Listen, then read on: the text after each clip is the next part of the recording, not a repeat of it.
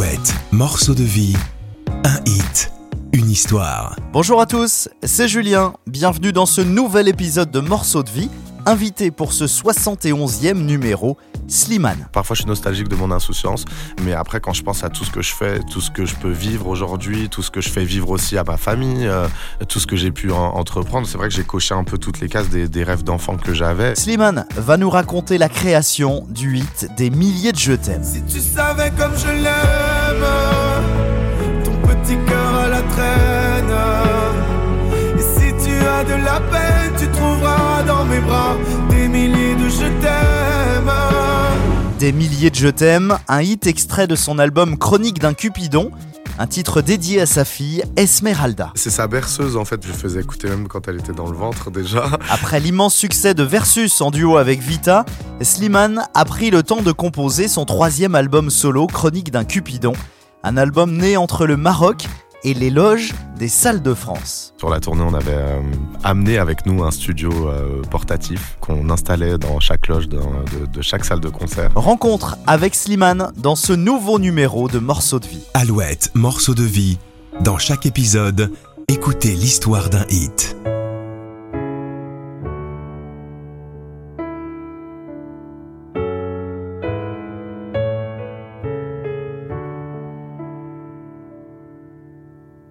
Plus besoin de chercher, plus besoin, je t'ai trouvé. Ce n'est rien, tout le mal qu'on m'a fait, je t'ai trouvé. Je pensais tout savoir de l'amour, mais ce n'est pas vrai. Si je les aimais fort, toi c'est beaucoup plus fort. Regarde comme on est beau sur le même bateau. Oh non, y a pas plus beau, l'amour c'est jamais trop. Bonjour Slimane. Bonjour. Bienvenue dans le podcast Morceau de Vie. Alors raconte-nous un petit peu comment est né ce titre Des milliers de je t'aime dédié, on le rappelle, à ta fille. Ce titre il a été fait en 2 fois. Je l'ai commencé avec donc Yakov et Meir, Salah qui sont mes compères sur cet album, en tournée, donc dans une loge. En fait, il faut savoir que sur la tournée, on avait amené avec nous un studio portatif qu'on installait dans chaque loge de chaque salle de concert, et on travaillait sur l'album dans ces loges quoi. C'est assez dingue de faire ça. Ouais, en fait on n'avait pas trop le choix parce que j'étais en pleine tournée et du coup c'est vrai que la journée finalement on n'avait pas tant de choses à faire que ça, donc on en a profité pour travailler sur l'album. Et c'est assez dingue de faire un album entre le lavabo, les toilettes, de la loge. Oh les studios ça ressemble un peu à ça aussi. Hein. Non, ce qui était plutôt, c'était même assez difficile en fait, c'était de chanter toute la journée et devoir rechanter le soir en concert. Ça, je me suis retrouvé dans des situations parfois vocalement un peu fatigué, mais en même temps c'était tellement une émulsion d'émotion, de bonheur avec les gens et en même temps d'introspection pour l'album. C'était vraiment une belle période. Donc Des milliers de je t'aime. Donc on a commencé, ma fille n'était pas encore née d'ailleurs, je savais que j'allais être papa, on a commencé cette chanson, je me suis dit que c'était... je me suis dit c'était une évidence pour moi de faire une chanson pour elle, donc je l'ai commencé et ensuite je l'ai fini, j'ai fini de l'écrire pendant que, alors ma fille est née prématurément, elle est née 2 mois à l'avance, donc je me suis retrouvé 2 mois en néonat à l'hôpital et un peu à avoir peur pour elle et du coup c'est dans ce moment-là que j'ai voulu absolument finir cette chanson, lui dire à quel point je l'aime, à quel point j'avais envie d'être là pour elle et que je serai toujours là pour elle. Et ouais, c'est une vraie déclaration d'amour. Si tu savais comme je l'aime, ton petit cœur à la traîne, et si tu as de la peine, tu trouveras dans mes bras des milliers de je t'aime. On vient de l'entendre dans le refrain, Slimane.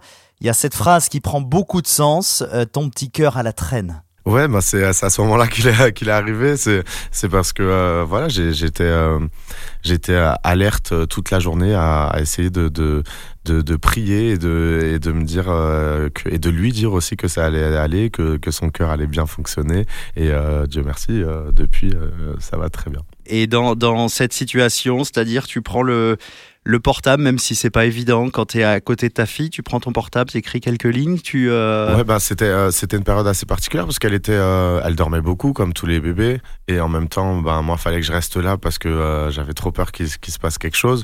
Donc finalement, j'avais du temps, et c'est vrai que je la regardais et je me disais, bah, le plus beau cadeau que je peux lui faire là tout de suite, c'est de lui laisser cette chanson-là. Et ouais, j'ai vraiment fait cette chanson pour que, en espérant en tout cas que dans quelques années, elle puisse l'écouter et se dire que son papa l'aimait fort et que il avait un petit peu de talent peut-être. Comment elle réagit, Esmeralda, à ce titre ? C'est sa berceuse en fait. En fait, je lui faisais écouter même quand elle était dans le ventre déjà. Je faisais écouter le refrain, des petits bouts quoi de chansons parce qu'on l'avait pas fini. Et depuis, c'est la chanson que je lui chante tout le temps pour qu'elle s'endorme. La classe. Ouais.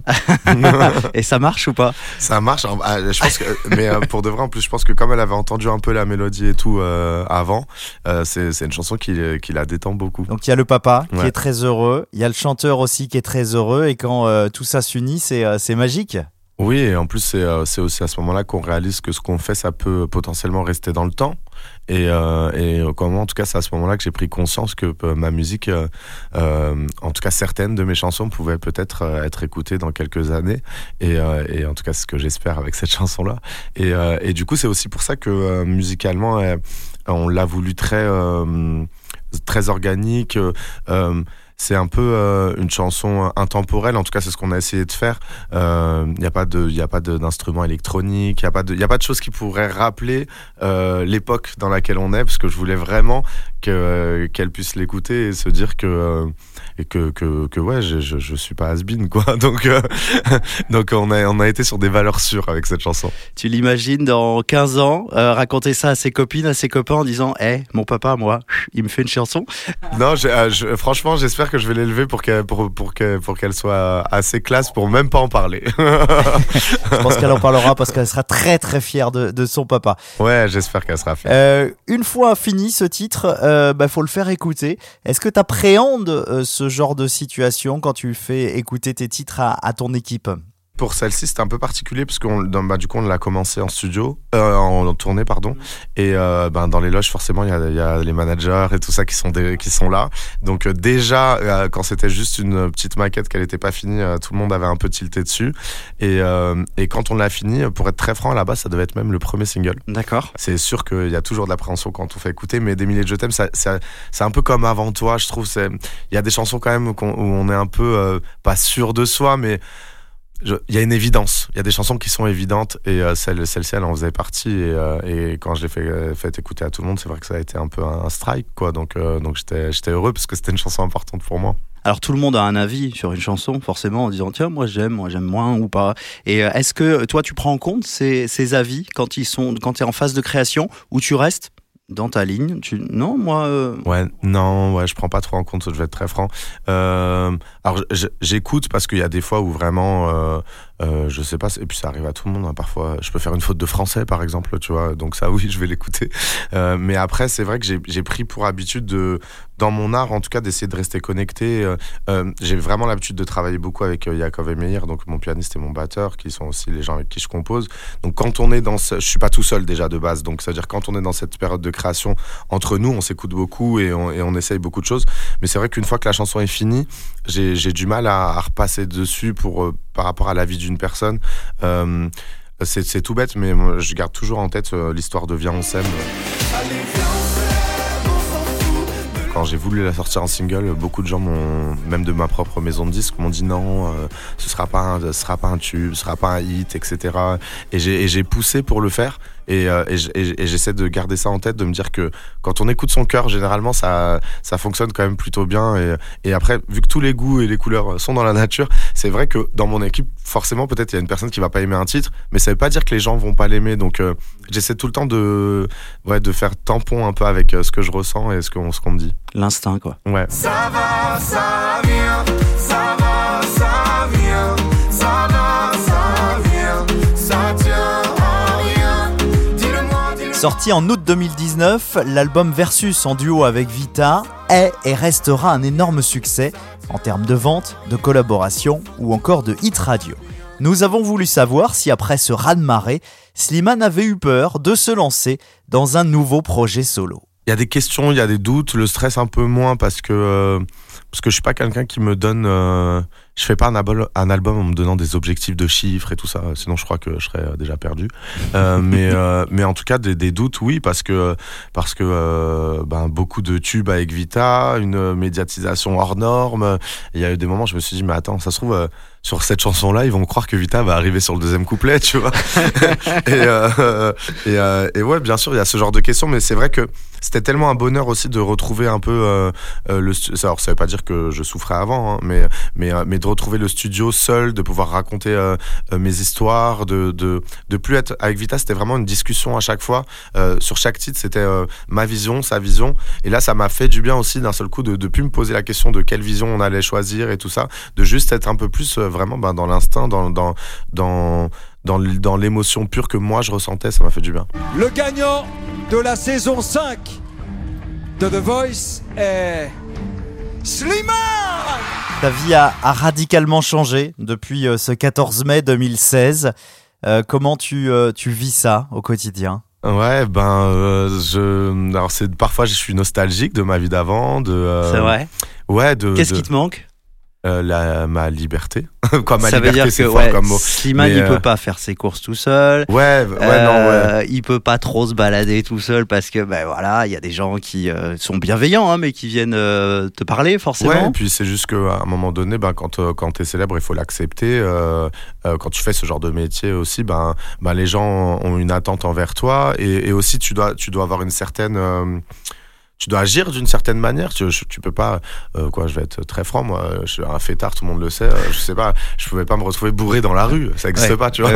Donc même si je fais parfois des exceptions, mais c'est toutes ces choses pas de liberté parce que c'est un trop gros mot, mais d'insouciance. Voilà, parfois je suis nostalgique de mon insouciance, mais après quand je pense à tout ce que je fais, tout ce que je peux vivre aujourd'hui, tout ce que je fais vivre aussi à ma famille, tout ce que j'ai pu entreprendre, c'est vrai que j'ai coché un peu toutes les cases des rêves d'enfant que j'avais, et ça c'est je le souhaite à tout le monde parce que je pense que je serai jamais aigri, donc ça c'est un beau cadeau dans la vie. Un homme heureux quoi. Ouais, j'espère.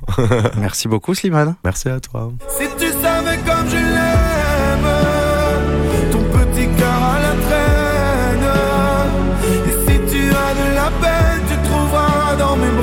Des milliers de je t'aime.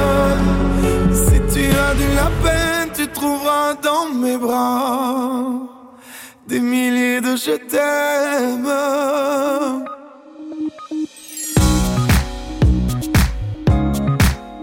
Merci d'avoir écouté ce nouveau numéro de Morceau de Vie.